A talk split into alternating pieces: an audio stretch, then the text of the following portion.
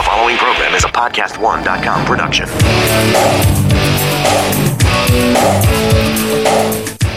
It's great to have you here on the Clark Howard Show, where it's about you learning ways to save more and spend less. And don't let anyone ever rip you off. We serve you at clark.com. When you have a question, clark.com slash ask.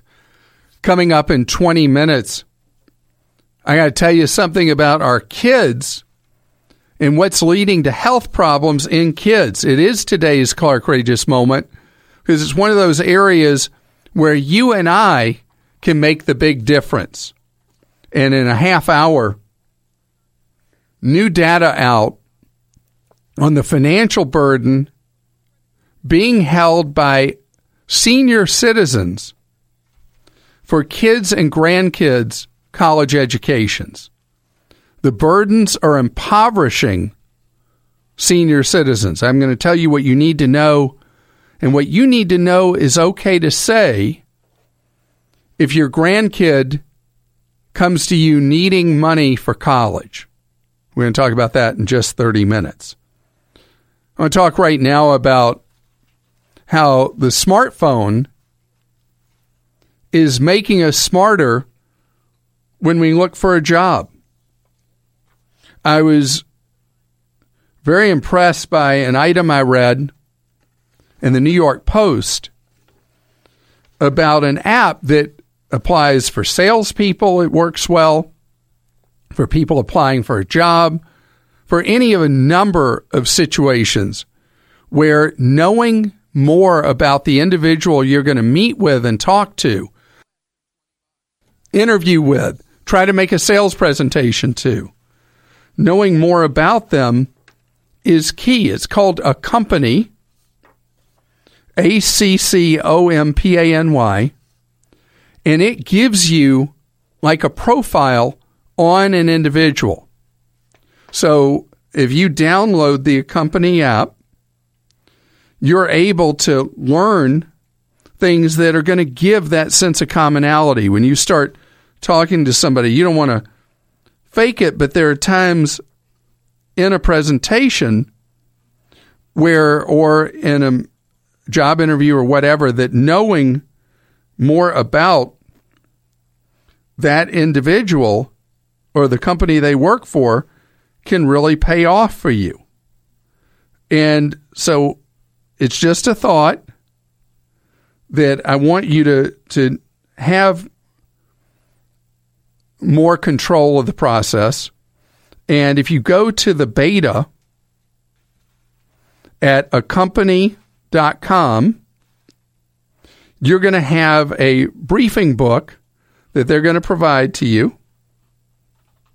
And so you register with them. I'm looking, it looks like a very simple registration. And then you're on your way to the cheat sheets. And I like that. So I said that it was an app. It looks right now like it's actually uh, a mobile site that you go to and you have with you is that cheat sheet because commonality is so important. Building a bridge with somebody when you're meeting them, especially if one party or the other is nervous, you want to you want to help let people relax. And talking to somebody about, "Hey, I saw that you went to the university or whatever. Congratulations on your basketball team or whatever it is." that you're able to build that connection. Now, let's go with the theme, though, of looking for a job. We have now a number of websites and apps we've talked about that you can see at clark.com that when you are applying for a job, or if you're at a job and you just don't know are you being paid fairly or not, you have the ability now for roughly about oh, maybe two thirds of jobs out there to get a pretty accurate reading on whether you're being paid well or not for the job you have. I'll tell you, uh, there's something that I gave as advice last year. If you have stayed at the same job through the trough of the Great Recession to today, and you may have gone through pay freezes, maybe even pay reductions at some point, there's a good chance that you were being underpaid based on what your skills would bring in the open marketplace. And it's just something you need to be aware of that you may be being underpaid. And there are times that the pay is just good enough because where you work, they've been so good to you, you love the place, whatever. But there are other times you're like, I think I'm worth more. Go find out. What are you worth? Kelly's with us on the Clark Howard Show. Hello, Kelly. Hi. Kelly, how may I be of service to you? Well, my dad listens to you all the time, so I figured if anyone could give me advice, it would be you. Um, but I'm in my fourth semester of college, and I'm struggling to figure out how to pay to finish my bachelor's degree. I think I've tried pretty much every outlet, and it's I just don't have any more options. It feels like. Um, I can't get any financial aid because my dad took out the lump sum when he retired, and it looks like he's making more than he actually is. And they refused to co-sign on a loan with me. And FAFSA didn't give me any financial aid. Um, they only offered me $6,500 in student loans for the year, um, and my tuition is $28,000 a year. So I'm 28. trying to figure out if they're 28 is that a state school at 28 or is that a private university at 28 it's out of state. Ah. Okay. So are you thinking about dropping out or something? Well, um, I was thinking about I'll have my associates after this semester. I was thinking about going full time, working full time, and then trying to go to school part time. Right now, I work 30 hours a week in retail, and I have six classes last semester, seven this semester. Um, what an ambitious so, person you are! You're a person you. after my own heart. You know, I went to college at night and worked full time during the day for most of well, college. Well, I have to thank my dad for my work ethic. Well, that's great, and that's going to serve you well. You know, but you're beating your head against the wall at an out-of-state school paying tuition of twenty-eight grand a year. Will you consider going um, back to where you're from and doing your junior and senior year at an in-state tuition state school? Well, if I go in state, well, I'm from Mississippi, so if I go back to in state in Mississippi, in state is still around $28,000 for me if I were to go to a state school. Really? Mm-hmm. Where I go to school in New York now, the tuition's really low because it's a public university. Um, so my out of state here is the same as my in state would be back home. A Mississippi State University for a Mississippi resident is tuition mm-hmm. of $28,000? That's crazy high. I think it's around 24. That's still, I mean, it's in the same ballpark. Right. So, have you made friends with the uh, financial aid director at the school you're going to? I haven't, but I've been to the financial aid office and I've talked with my academic advisor several times to see if there were any other options for me. And my school doesn't offer a whole lot in scholarships and FAFSA only awarded me the $6,500 in financial aid. That's why I want um, you to go. I want you to do two things. I want you to meet with the dean of the department that you're getting your degree in, that you're planning to get your your bachelor's in. Okay. Because you never know what things the dean, seeing what kind of work ethic you have, how serious you are as a student. There may be, who knows, there may be some uh, part time work you can do for the faculty. There may be things if you get to know the head of financial aid instead of talking to the people, you go into the office, get to talk to the head of financial aid, advocate for yourself. You know, you're uh, you're more able to advocate for yourself two years in than you would have been as a new freshman on campus. Okay. And you tell them, you know, here's what I'm doing. I took six classes last term. I'm taking seven. I'm working 30 hours a week. I'm beating my head against a wall trying to pay for this. I don't want to drop out. What can we do? Okay. And you never know what doors might open, particularly with the dean or department head. What is your degree going to be in?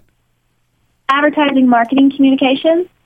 So you know how to advocate for yourself. You market for yourself. Yes. I will. I'll try. And what is it that you hope to do with that when you finish school? Um, I would ideally like to work for a marketing firm working to connect brands with influencers. Okay. What about um, going to meet the people who recruit students for the school? The admissions counselors. Okay. The reason I'm thinking of that, they live a marketing challenge every single day. Because at a state school, they're trying to improve the um, this how selective the school can be, the caliber of the students that come, and if you've got that interest in that kind of skill area, maybe there's things you can do in the admissions office. Okay. I'm just trying to throw, I'm trying to brainstorm with you every possible way that you can stay in school with this tremendous work ethic you have.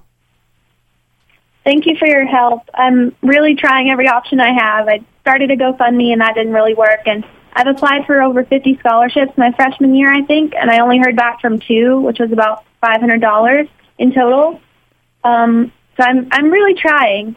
No, I hear it. I hear it. And that's why I, I'm trying to noodle through with you ideas because uh, who knows? There may be a, a professor in the marketing department who's doing a, a, um, a marketing plan for a business and needs an assistant doing research or writing the plan. Right. And then I you've got- some really close with my professors. They've they all have at our school. You have to have 10 years executive experience to teach here. So they're all working in the industry as well, and um, I've become really close with them. So I, that would definitely be an option. Because especially, you know, you said you're working as a waitress right now, or you said you're working in retail. I forget what you said. In retail, in retail. So think how much better it would be if you were working in in the field that you're studying in, and one of the Right. Well, I professors that's in the thick of it could potentially get you hooked up to do that kind of thing. Yeah, I just applied over winter break. I applied for over 30 paid internships in the city. Um, and I actually have a few interviews coming up for those. And those are with marketing firms, you know, in the office doing the work instead of just re- a retail job. Yeah, and again, the professors are the ones that can help you get wired for those kind of things and create the possibilities for you. People hire people, not applications. So let me hear back from you how you do, Kelly. I have faith in you that you're going to make this work for yourself. It's time for today's Clark Rageous moment, and this one concerns not your wallet, concerns kids report from the CDC, the Centers for Disease Control, about how much sugared beverages our kids are having. These numbers are very concerning. And as a parent, it's something that I'm aware of and watchful of with my kids each and every day. Scams, ripoffs, outrages. It's a Clark Rageous moment. So the CDC reports that the average boy is having 164 calories a day from sugared beverages of some kind. Average girl, 121 calories. And when you look at how that translates in terms of kids' health, the obesity rate for children now is a hair under 20%. That's not good. And a lot of kids are having two sugar drinks of some kind per day. And that's about one in three, two in three kids having at least one. And what qualifies? Fruit juice, soda like Coke, Pepsi, Mountain Dew, or sports drink. Parents, if you somehow think that sports drinks are a okay for your kid, that they're not sodas, they're not soft drinks, They're not pop, whatever you like to call Coke, Pepsi, Mountain Dew, Sprite, whatever. Let me tell you, you look at the label on sports drinks and you look how many calories are in them. And those are empty calories your kid's getting from any of these drinks. And so kids listening right now think I'm an ogre. I let's say I am an ogre. I'm the soft drink ogre. I don't want you having them. You know, when I was a kid, we didn't know any better. And we had soft drinks were in, I'm old, so soft drinks were a nickel a bottle when I was a kid out of a machine.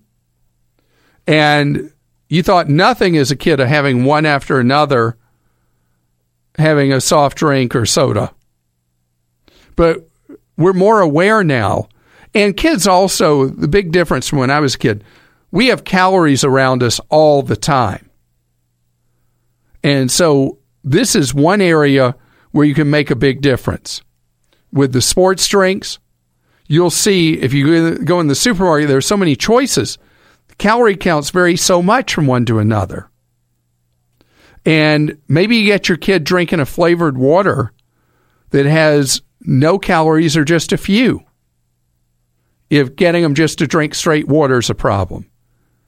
But the soft drink thing, treat it as a special treat on the weekend and on the weekend only. This was not brought to you by Pepsi or Coca Cola. Rocket Mortgage by Quicken Loans proudly supports this podcast. When it comes to the big decision of choosing a mortgage lender, it's important to work with someone you can trust, someone who's got your best interests in mind. And with Rocket Mortgage, you'll get a transparent online process that gives you the confidence to make an informed decision. Don't waste time searching through stacks of paperwork. With Rocket Mortgage, you can securely share your financial info to get a mortgage approval in just minutes. You can even adjust the rate and length of your loan in real time to make sure that you get the mortgage solution that's right for you. So whether you're looking to buy a home or refinance your existing mortgage, you can lift the burden of getting a home loan with Rocket Mortgage. Skip the bank, skip the waiting, go completely online at quickenloans.com slash save. That's quickenloans.com slash S-A-V-E. Let Rocket Mortgage help you get the exact mortgage solution that you need. Go to quickenloans.com slash save. Equal housing lender licensed in all 50 states. NMLSconsumeraccess.org number 3030.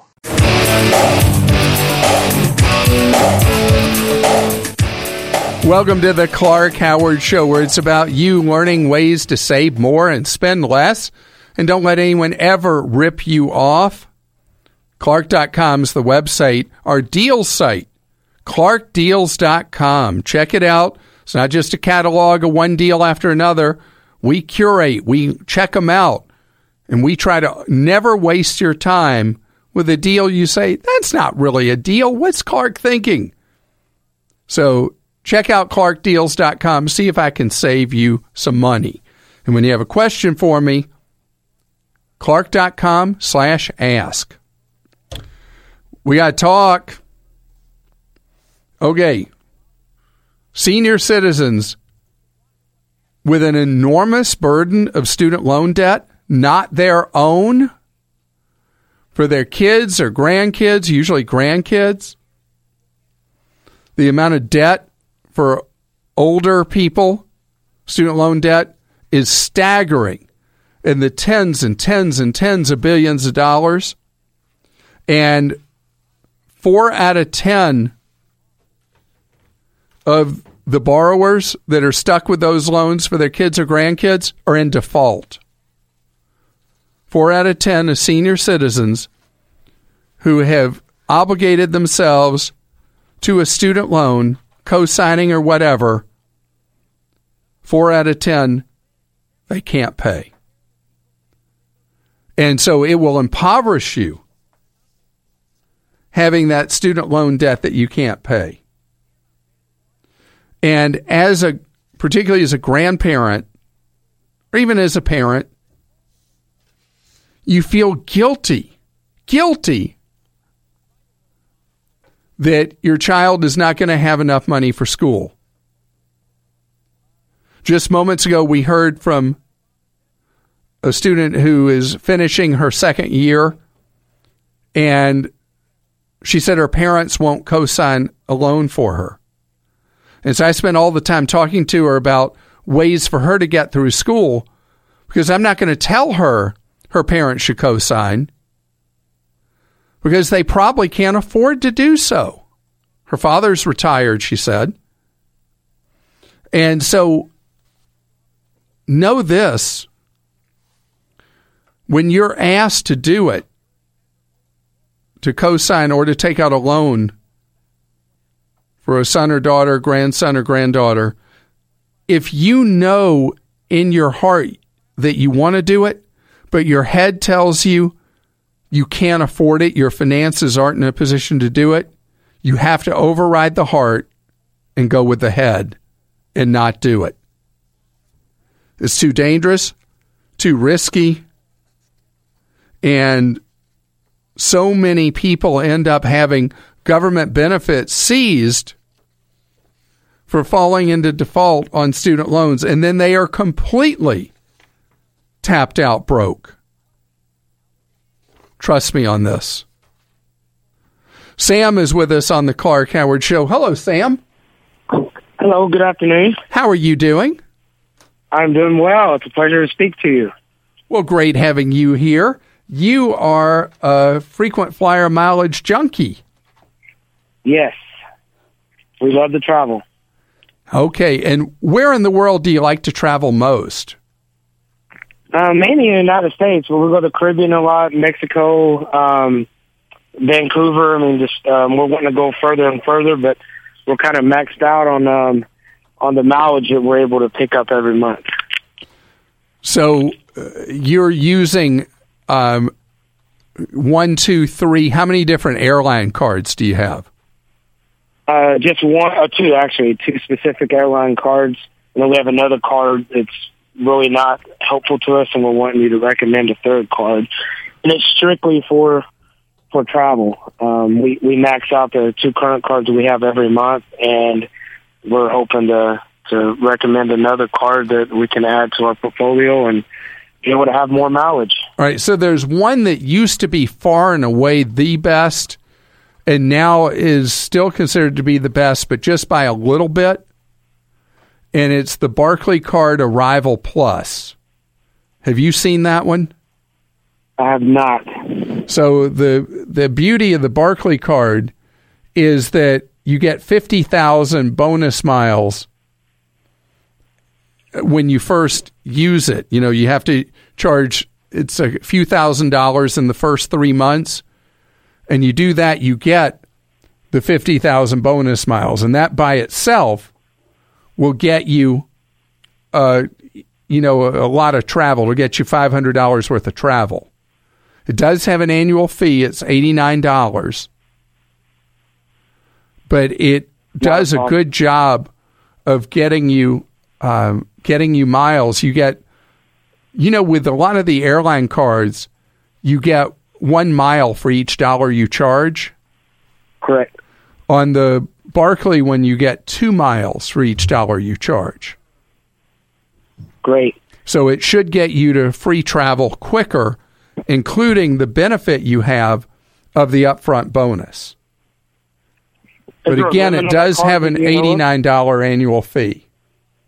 Okay. Do you know if there's a limit on that card of the mileage we earn? Are they with us for life? Or Oh, is there a cap on how many miles you can Yeah. earn?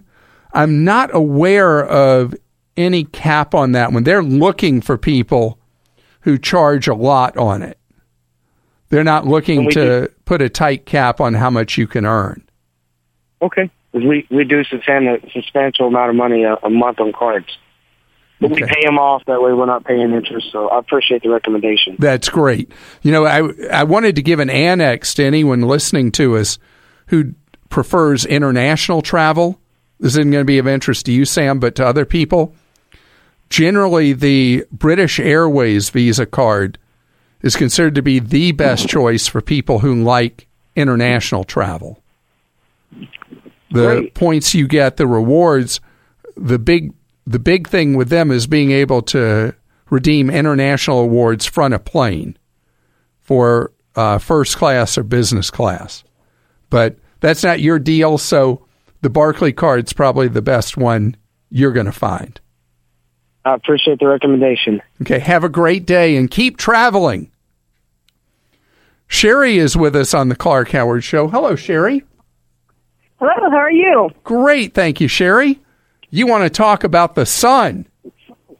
I do. It's a beautiful sunny day here in Evington, Virginia, so it's a perfect day to talk about solar power. And I have been to Abington, Virginia. Oh, really? Yeah. Great. yeah, we're next door to uh, Lynchburg, and um, so most people, when they're this is destination, it's normally not Evington; it's Lynchburg next door.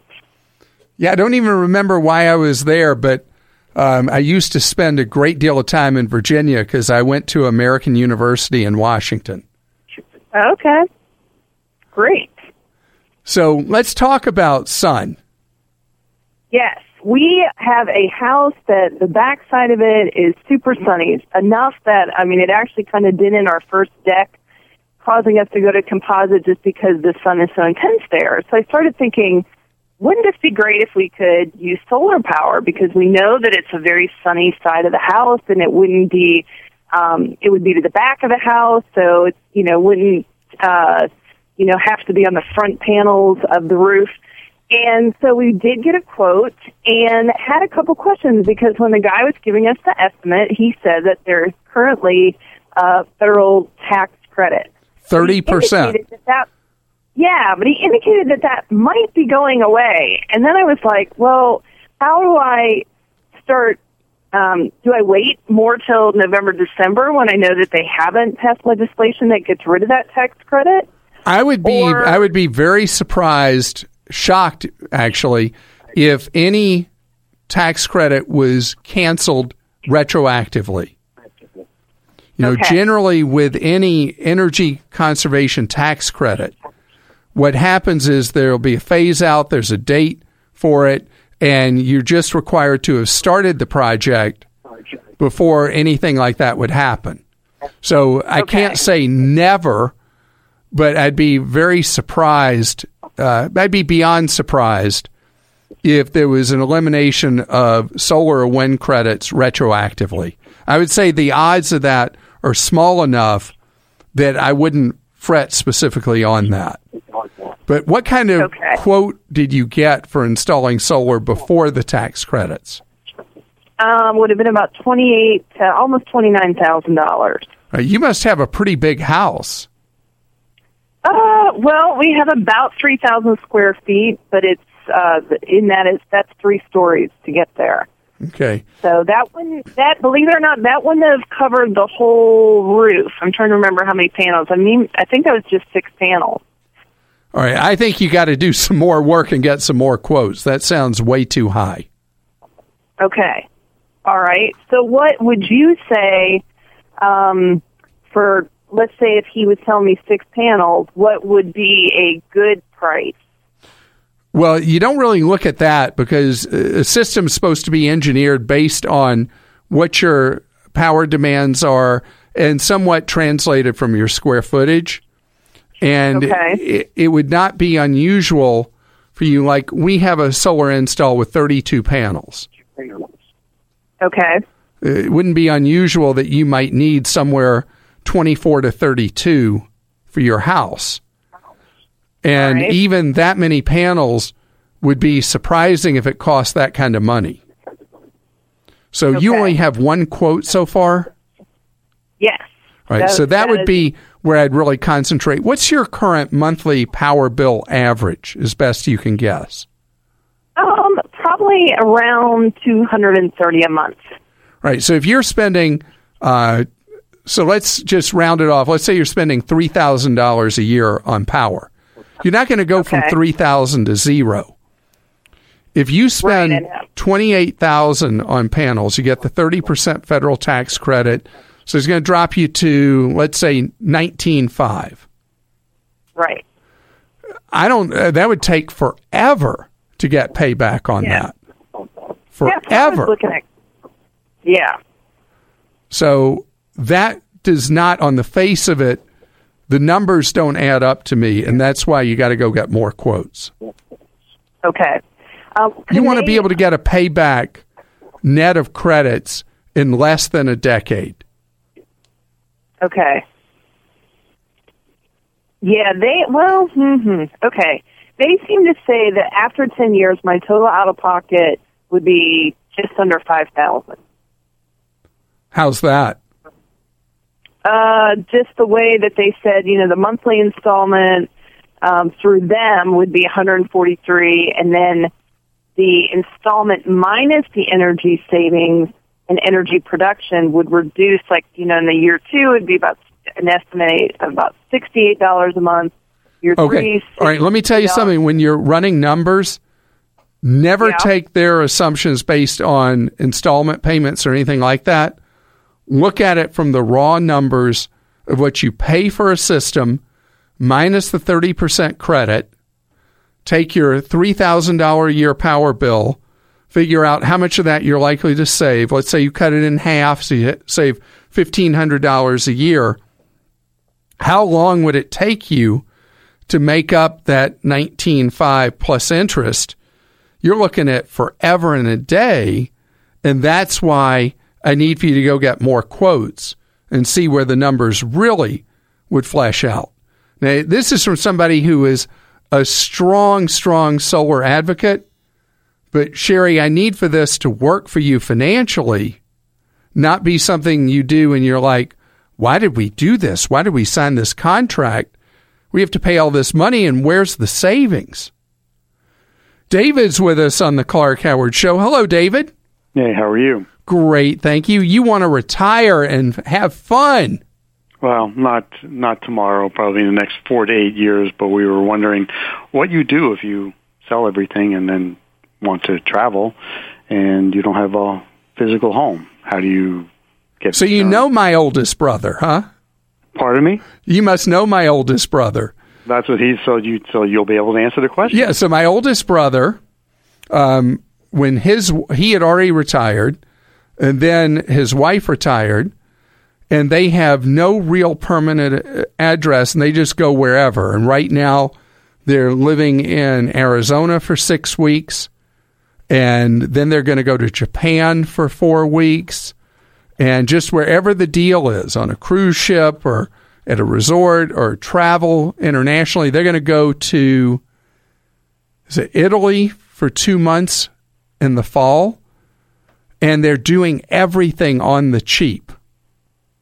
So the question of where you domicile, I'm mean, like, for- I'm not going to give you the book answer. I'm going to give you the real answer. Okay. Like for in, for instance, you know, tax reasons, Yeah. insurance reasons, right. uh, voting. I mean, how do you do that if you're if you're traveling? Right. So you establish residency wherever it's almost of convenience. Like a lot of people will register in Montana because the taxes are so favorable and that's where they'll domicile. Or they do so in Florida. You look for a state with no state income tax is rule number one. Mm-hmm. And usually, what you do is you do. Um, now, again, this is not the book answer. This is what people really do. Okay, if I give you the really do answer. Why I called? Okay, so what people will do is if they have a friend or relative or whatever in a zero income tax state, you lease a room from them in their home and you sign a lease. You probably never use the room, but you just pay them like $100 a month to be able to call their place your home.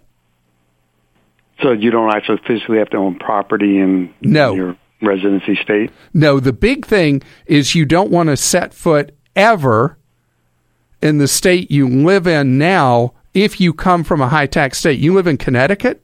And that's why we want to find out. Yeah, so you're never in Connecticut again. Right. If you go if you go back to visit relatives in Connecticut, you stay in a hotel in somewhere else in the tri-state area and you drive over to see them, but you're not spending any time in Connecticut because the big thing in high tax states is they're going to try to come back at you and say, "Wait, wait, wait, wait. We don't really believe you're a resident or whatever, and you've been here a lot. You're not there a lot. When you leave Connecticut, you leave Connecticut. Okay. So you just basically do the math, figure out which is the most tax advantageous state, and and decide to live there. Yeah, and practically what most people do is they do Florida, Texas, or Montana are the three that are done most often. But there are special advantages to Montana. And so if you look around on the web and, and you'll see where people posted articles about why they use Montana as their domicile.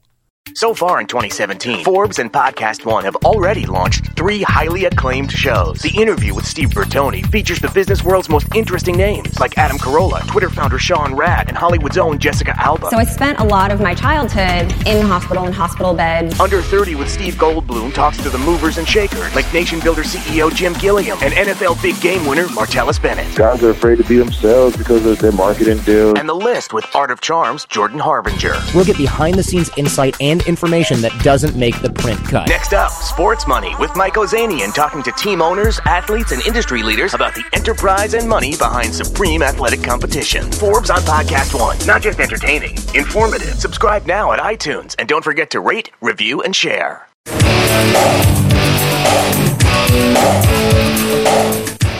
I'm so glad you're with us on the Clark Howard Show, where it's about you learning ways to keep more of what you make. Follow me at facebook.com slash Clark Howard.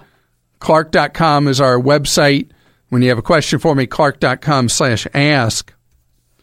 The data that's come out recently about supermarket chains is very encouraging.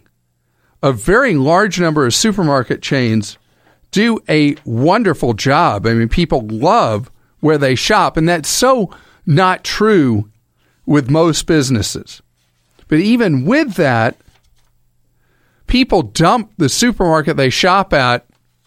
About one in three people will dump where they shop probably this year, and they'll go somewhere else. And people will dump a store because it's dirty, or the lines are long, or the selection's bad, or the food produce looks bad, whatever it is. But of all retail businesses, virtually of most any business that's out there, virtually no one does as good a job as supermarkets do.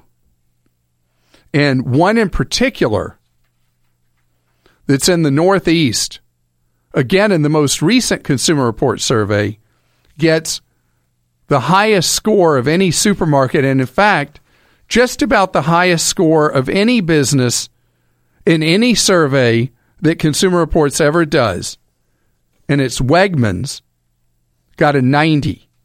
And you talk to people who shop at Wegmans, and it's almost like a religious experience for them. They feel this special, special connection. Now, the number two store is the regional supermarket chain Publix, which is in the southeast United States. Again, gets fantastic scores from consumers and is slightly trailed by Trader Joe's. Trader Joe's, there was a new location of Trader Joe's that opened near us, and it caused a traffic jam to beat all traffic jams. I couldn't figure out what was going on with the traffic, and I assumed there was a wreck because traffic was just backed up and was not moving. And there were two police officers directing traffic from the street into this grand opening week event for the Trader Joe's. I mean, intense the loyalty that people feel. And we have at Clark.com a story on Trader Joe's. What are the things that people are so into if they go to a Trader Joe's? And it was just posted a few days ago. And the headline is the 13 most popular Trader Joe's items. What are we being like everybody else with clickbait? The seven things you need to do to. There's a couple on there I can't do without. I got to run by Trader Joe's just to grab a couple of those every every month or so. What are your things, Joel? It's the Chinese chicken. The frozen Chinese chicken is amazing there, and it's so easy. It's such a wonderful weekend lunch. Okay, so if we're going to talk about us, they have a blueberry yogurt that is so great. I just love their blueberry yogurt. It's like a blueberries and cream yogurt. Don't know if it's actually good for me or not, but I really love it. I'll have to try it. Take it home to the kids. But if Lane sends me there and wants me to get the produce, I am terrible at that. And last time I was in Trader Joe's, one of the people stocking could tell I was just another clueless man. And he came over and he said, uh, You need some help. I said, How'd you know? And he helped me pick out the produce. And so I came home a winner that day. I mean, who does that? It's just really great. And so they've got such a great rating. And Market Basket, remember they're the company that there was that huge fight about in New England where the the CEO got kicked out by his was his brother or brother-in-law or something? And the customers rose up and had a customer strike. And they eventually forced the company to put him back as CEO people love that place. And there are a number that did very well. I'm going to hit you with some of them really quickly. Costco Wholesale came right behind Market Basket, Sprouts, Raley's, Fresh Market, Stater Brothers, and Winco. They're the ones that all got really great scores. Spend a lot of money on groceries, and we have so much more choice than we used to have. So the variety of places. You think about a Winco, if you've never been to a Winco, how very different they are as a store. And some people don't think of Costco as a grocer, but for many people, that's their go to grocer. But they don't look like a traditional grocery store. So I know you want to know who was worst. Should I really do the who was worst? I mean, I've been so positive here. All right, so in last place, Waldbaum's. Not familiar with them at all. Next to last, Walmart Supercenter. And Walmart's the largest seller of groceries in the country. And it's been something that they have been working on so hard to get the groceries right. But survey says people don't think they're there yet. Daniel's with us on the Clark Howard Show. Hello, Daniel. Hi, Clark. How are you? Great. Do you have a favorite supermarket chain? uh, I typically always shop at Kroger. It's just right down the street. Kroger was middle of the pack. I didn't even mention them, even though they're the nation's second largest supermarket chain. so, how can I be of service to you? Uh, yes. So I was approached uh, with a coworker who has a great reputation in my book, and uh, he was talking about um, a company he was uh, starting to work part time for, and so forth. And uh, so he he he set up a scheduled time, and him and a representative from this company came on over to sell, uh, kind of pitch life insurance and. Uh, besides life insurance, mutual funds, and getting out of debt and things of that sort. Uh, and of course, at the end, uh, kind of pitched a little bit about how uh, they were top 50 and uh, rated by Forbes, uh, New York Stock Exchange that they were on, and how I could work for them, so forth with that. Um, oh, so the pitch license. was not about you necessarily buying the products, although they'd like that, but you selling for them as well. Correct. Mm-hmm. Okay. Um, the catch, uh, from what it seemed like, was uh, you'd have to pay $99 uh, for a background check of what they stated. Uh, and from there, uh, a $25 technology fee if you chose to use the technology for it. Now, this company said that they uh, try to help only middle class families um, and that they would also send you through licensing uh, for the state to sell life, life insurance and mutual funds and um, et cetera with that. Uh, so my, my question was is uh, if it was a legitimate company, if it was a legitimate potential side income, uh, or is it just a regular uh, MLM or uh, multi-level marketing. No, no, this is a legitimate seller of mutual funds and insurance. The Mm-hmm. fees they were talking about, those are completely normal. There's nothing rip off or weird about them. What you should know is that when people call me and the other side where they're saying, Hey, I've had this salesperson offer me these mutual funds. Should I buy them? And on that score, I've said they're very, very high cost funds.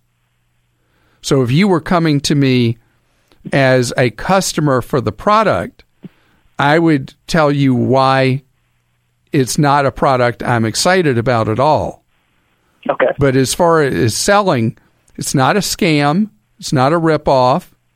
Um, it's just an expensive way for someone to start to build up investments for the future and to buy insurance.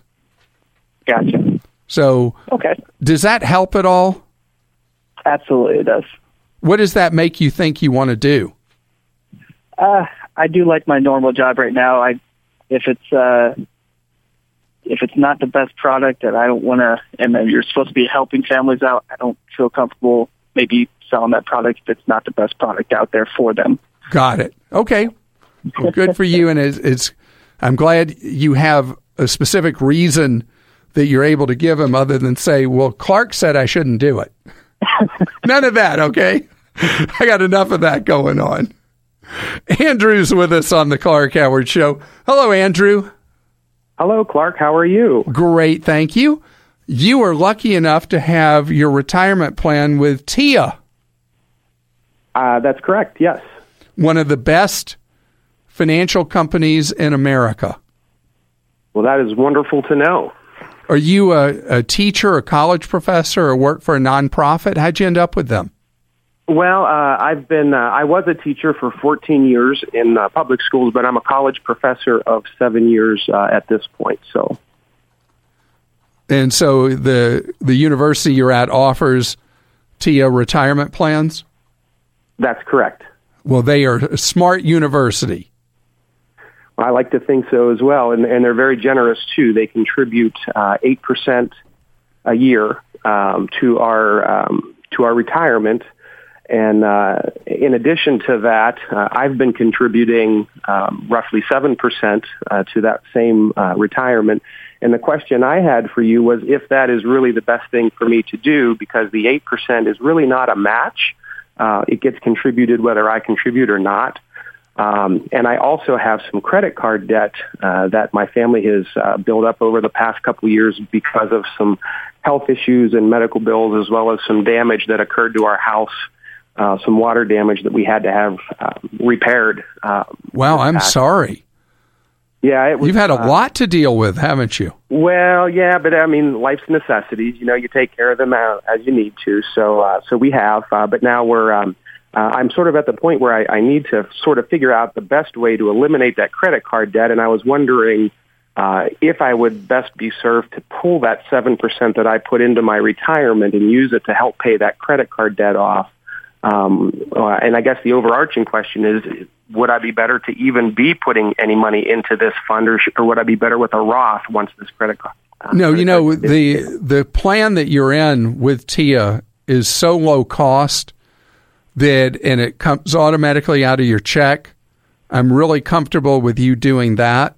Um, and at some point, TIAA may offer some form of a Roth 403b instead of the traditional, and you could consider at that time going into the Roth version.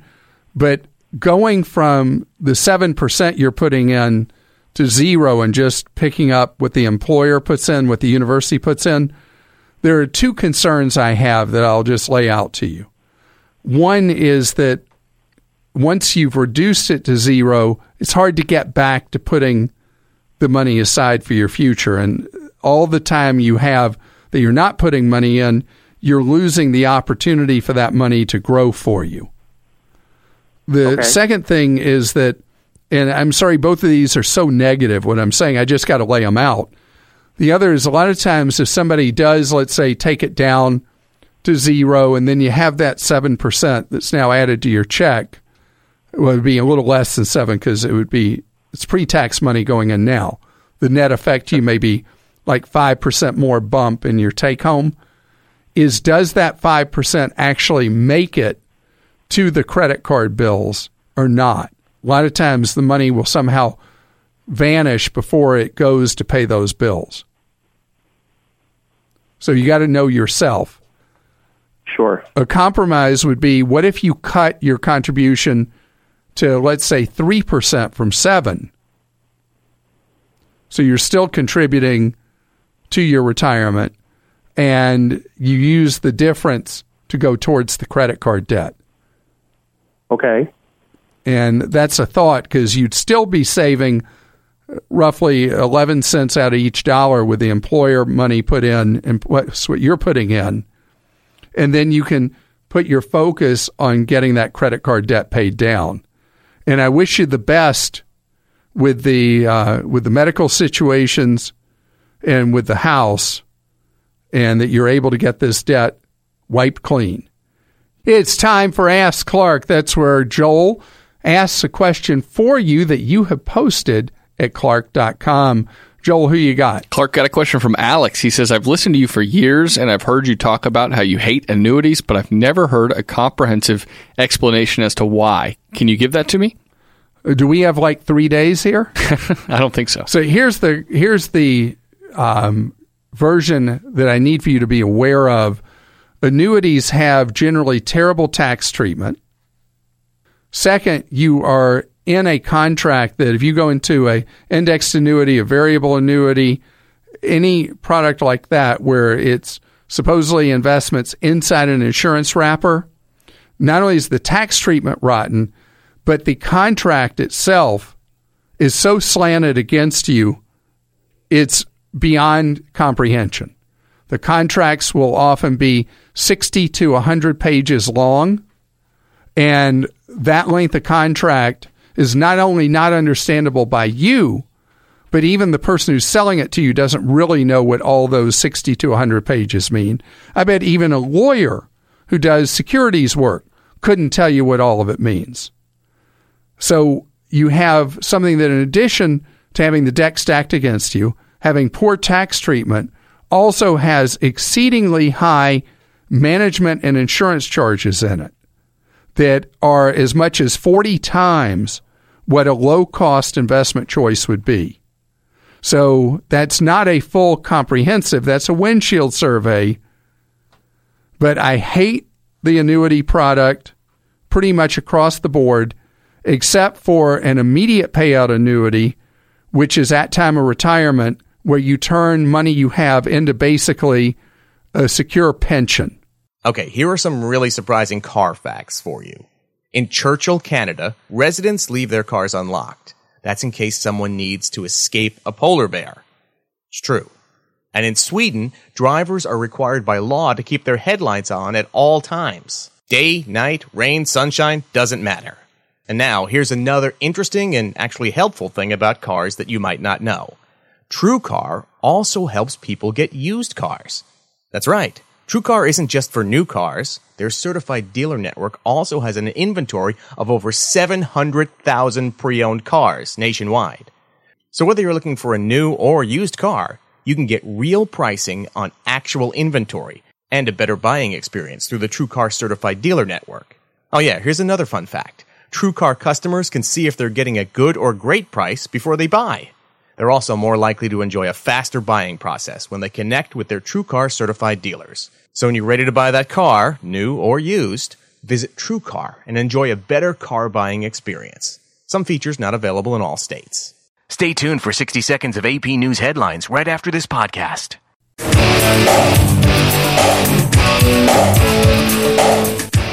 I'm glad you're with us on the Clark Howard Show, where it's about you learning ways to keep more of what you make.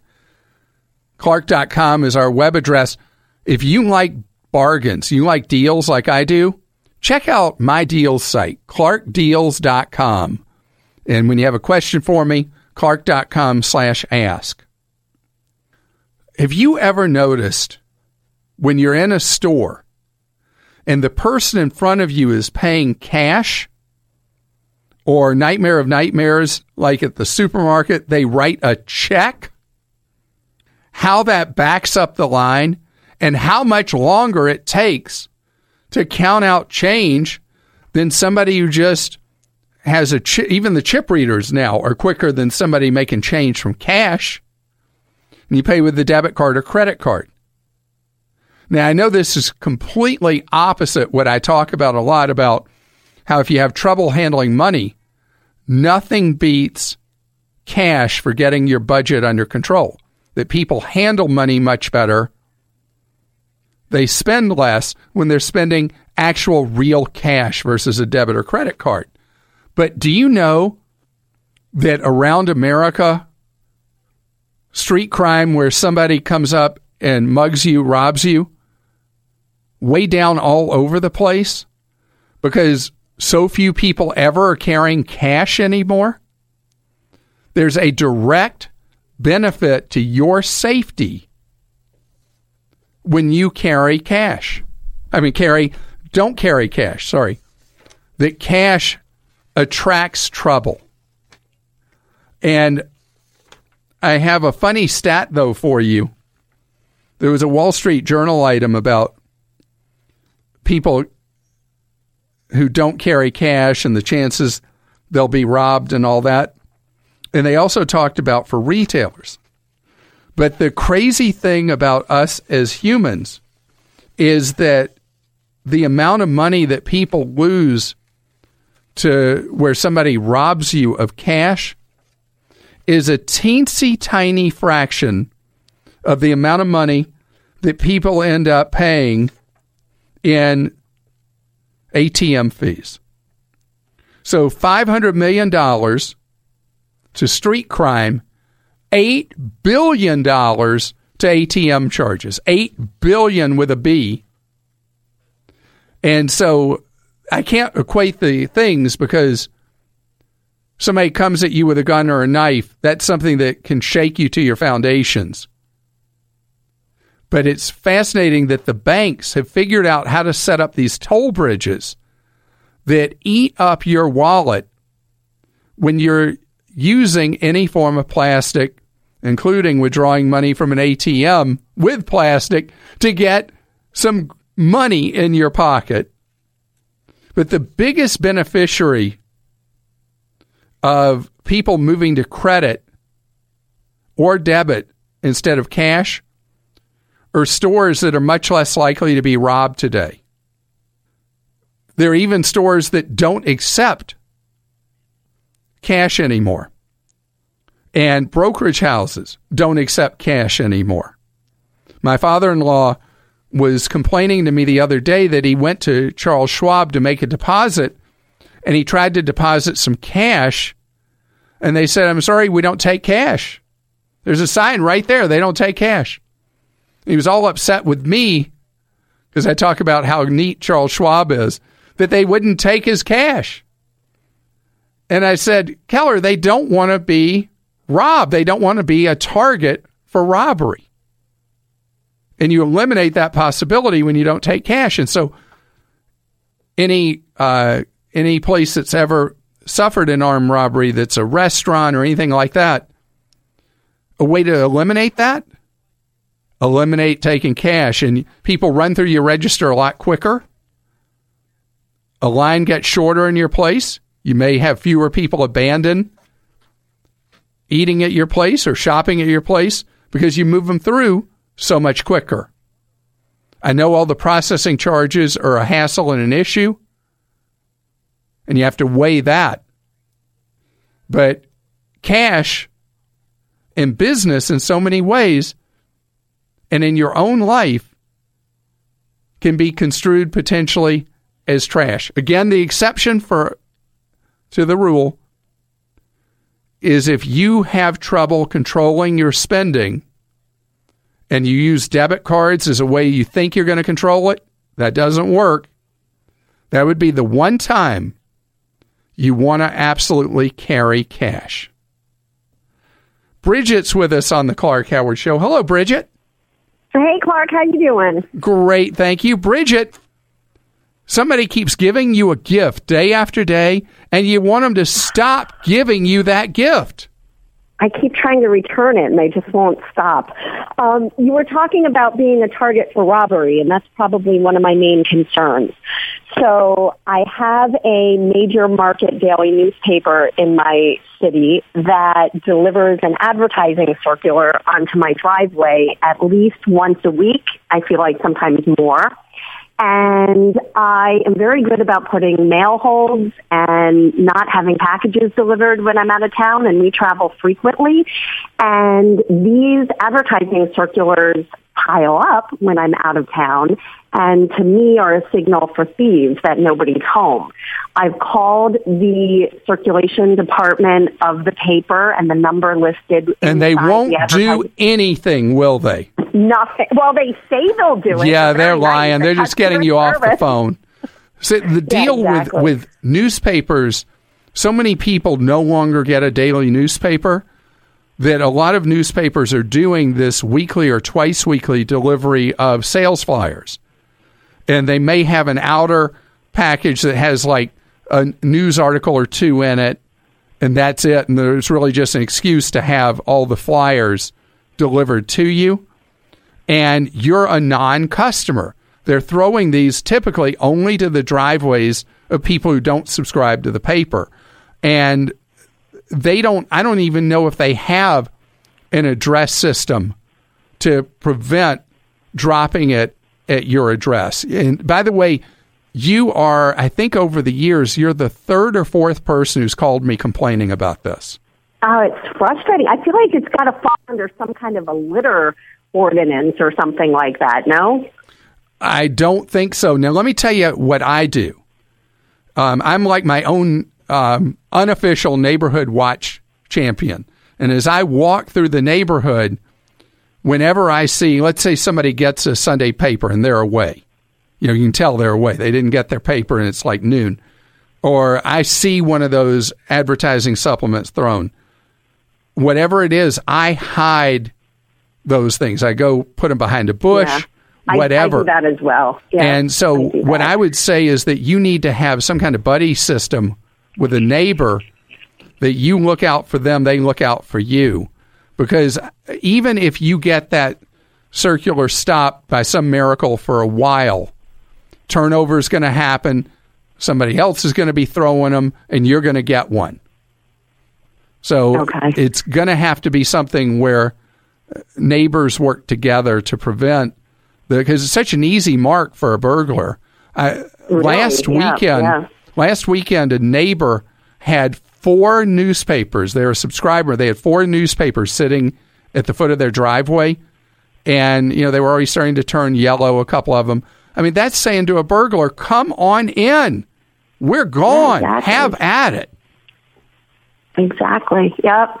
Well, I, I appreciate it, Clark. Listen, uh, back to your story on backing up data. You'll be happy to know not only do I back up my data on my computer every day, I back up my backup every three months and put it in a safety deposit box at the bank.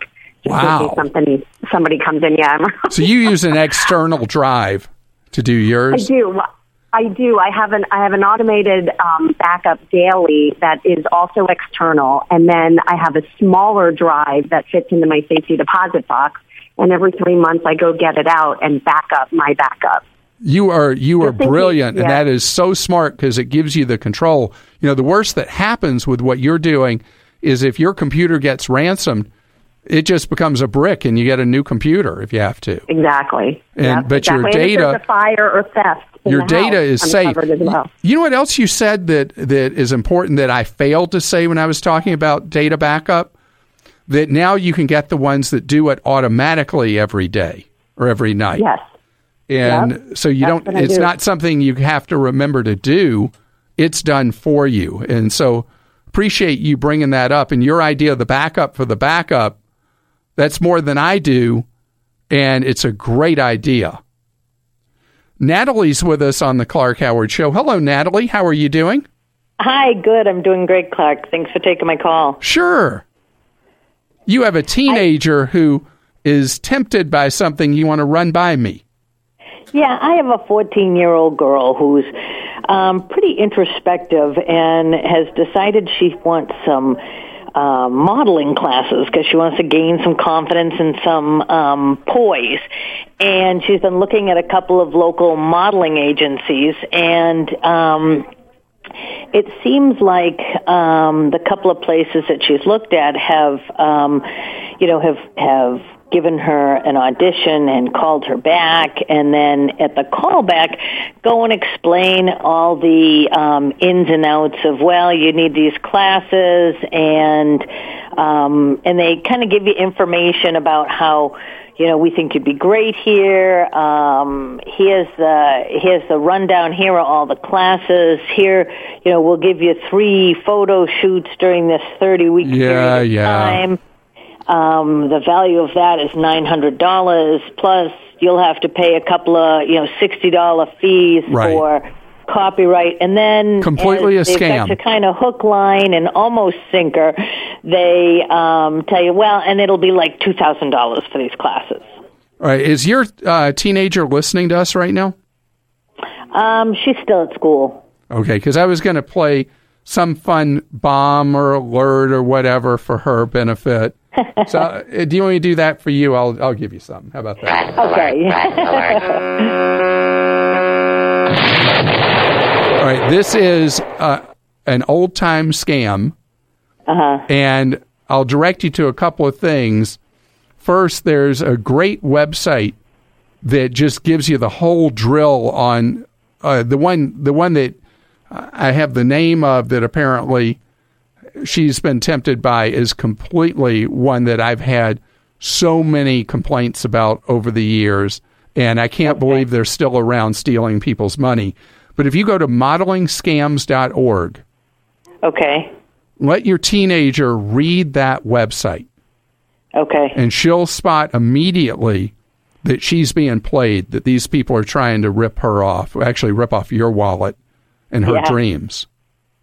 Well, and then let me tell you me something else you can do. Go on the website Yelp, Y E L P, yeah and look at what people have to say about the specific company that she's heard the pitch from recently with you. uh-huh And you should see if people could be any more angry in the posts they put about these crooks, it would be impossible. Well, and my thought was, you know, if if I'm paying kind of a tuition to gain some classes that would be of value, you know, I'm not necessarily looking for my 14 year old daughter to become a model. You know, if if and if I thought if they would provide, you know, poise and confidence, then it might be worth investing. Um, basically, tuition money for. I that. got a much better option for you then because I heard what Oh, you said about your daughter. Can I give you a much better one, Natalie? Yeah. there's there's nothing that beats a child who would like to gain more confidence and be more outgoing than to do a theater school or theater camp. Okay. And they're uh, every summer all over the country. Local theaters do theater camps where they t- teach kids the fundamentals of acting on stage and the confidence that kids get and the interest they build up and not to mention how good that that is is broadening your daughter you know learning how to be a stage actor is Yeah. a great thing and by the way those classes are ultra cheap Okay.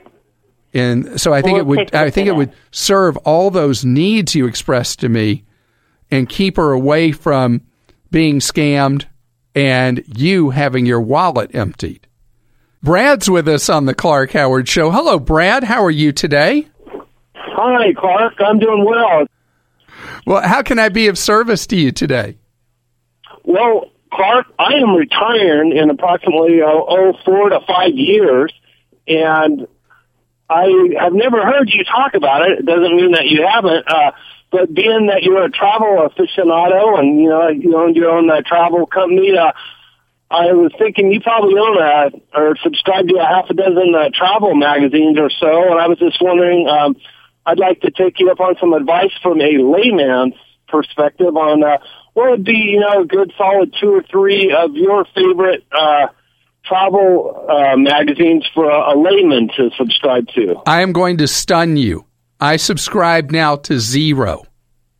Is that right? Yeah, I used to subscribe to quite a few travel magazines, but that industry is really thinned out. And Uh-huh. it's because of all the stuff that's available on the internet. Ah. And TripAdvisor.com is a website Uh-huh. that really has uh, taken away a lot of the space that used to go to magazines. There's so much information there about destinations and uh, things to do, places to go, things to avoid. That I'd say is you try to ramp up your knowledge about what you want to see and what you want to do. TripAdvisor is the first place that I would go. Whether you're doing a trip by car, you're doing a trip in an RV, flying somewhere, whatever. I, I'm able through TripAdvisor to find out. It's not always going to be right, but I'm able to find out such a, a great amount of information in depth and generally very up to date. Okay. Uh, I will certainly keep that in mind. I've used it on a time or two for trips, and um, I'm just, you know, being that retirement's on the horizon for me, I'm kind of starting to form a bucket list of uh, places I really want to go to when I have the time, more And so. do you want to fly at all, or are these all going to be um, by road? Um, it's going to be a little of both, road and flying. All right, I got to tell you uh, about a website for uh, travel bargains by air that is the best there is. It's called Scott's Cheap Flights. Okay, I have a pen ready to go. I'm going to write that down. Scott's Cheap Flight. It's amazing. And Scott has a free version and a paid version. Start with the free version, and you're going to see that you can see the world for so much less money than you ever thought. It will stun you. Thanks for listening to the Clark Howard Podcast. Download new episodes every Monday through Friday at podcastone.com. That's podcastone.com. My name is Raven, professional wrestling superstar, world class idiot, and raconteur extraordinaire. Join me for my new podcast, The Raven Effect. Every Monday here on the Jericho Network on Podcast One, we'll be covering current events and any and all topics that can be properly bantered. Download and listen to the show on PodcastOne.com, the Podcast One app, or subscribe on iTunes. Quote The Raven, nevermore. What we're learning about the Manchester bomber. I'm Rita Foley with an AP News Minute. The father of the alleged Manchester suicide bomber says his son didn't do it. We don't believe in killing innocents, he told the AP. But the father reportedly was a member of an Al Qaeda backed group in Libya years ago. That, according to a former Libyan security official. Meanwhile, police have carried out raids on a block of apartments in Manchester. Witnesses say they heard explosions. Alan Kinsey was a neighbor of the alleged bomber. the actual family that had been there, I'd, I'd never really come across them in bad ways. It was always, even when I said hello, they never seemed to speak back to you. It was just like kept themselves to themselves, and that was about it. The British putting more military troops on the streets now as police say it's clear this is a network they're investigating. President Trump has arrived in Brussels for NATO meetings after a visit this morning with the Pope at the Vatican. I'm Rita Foley.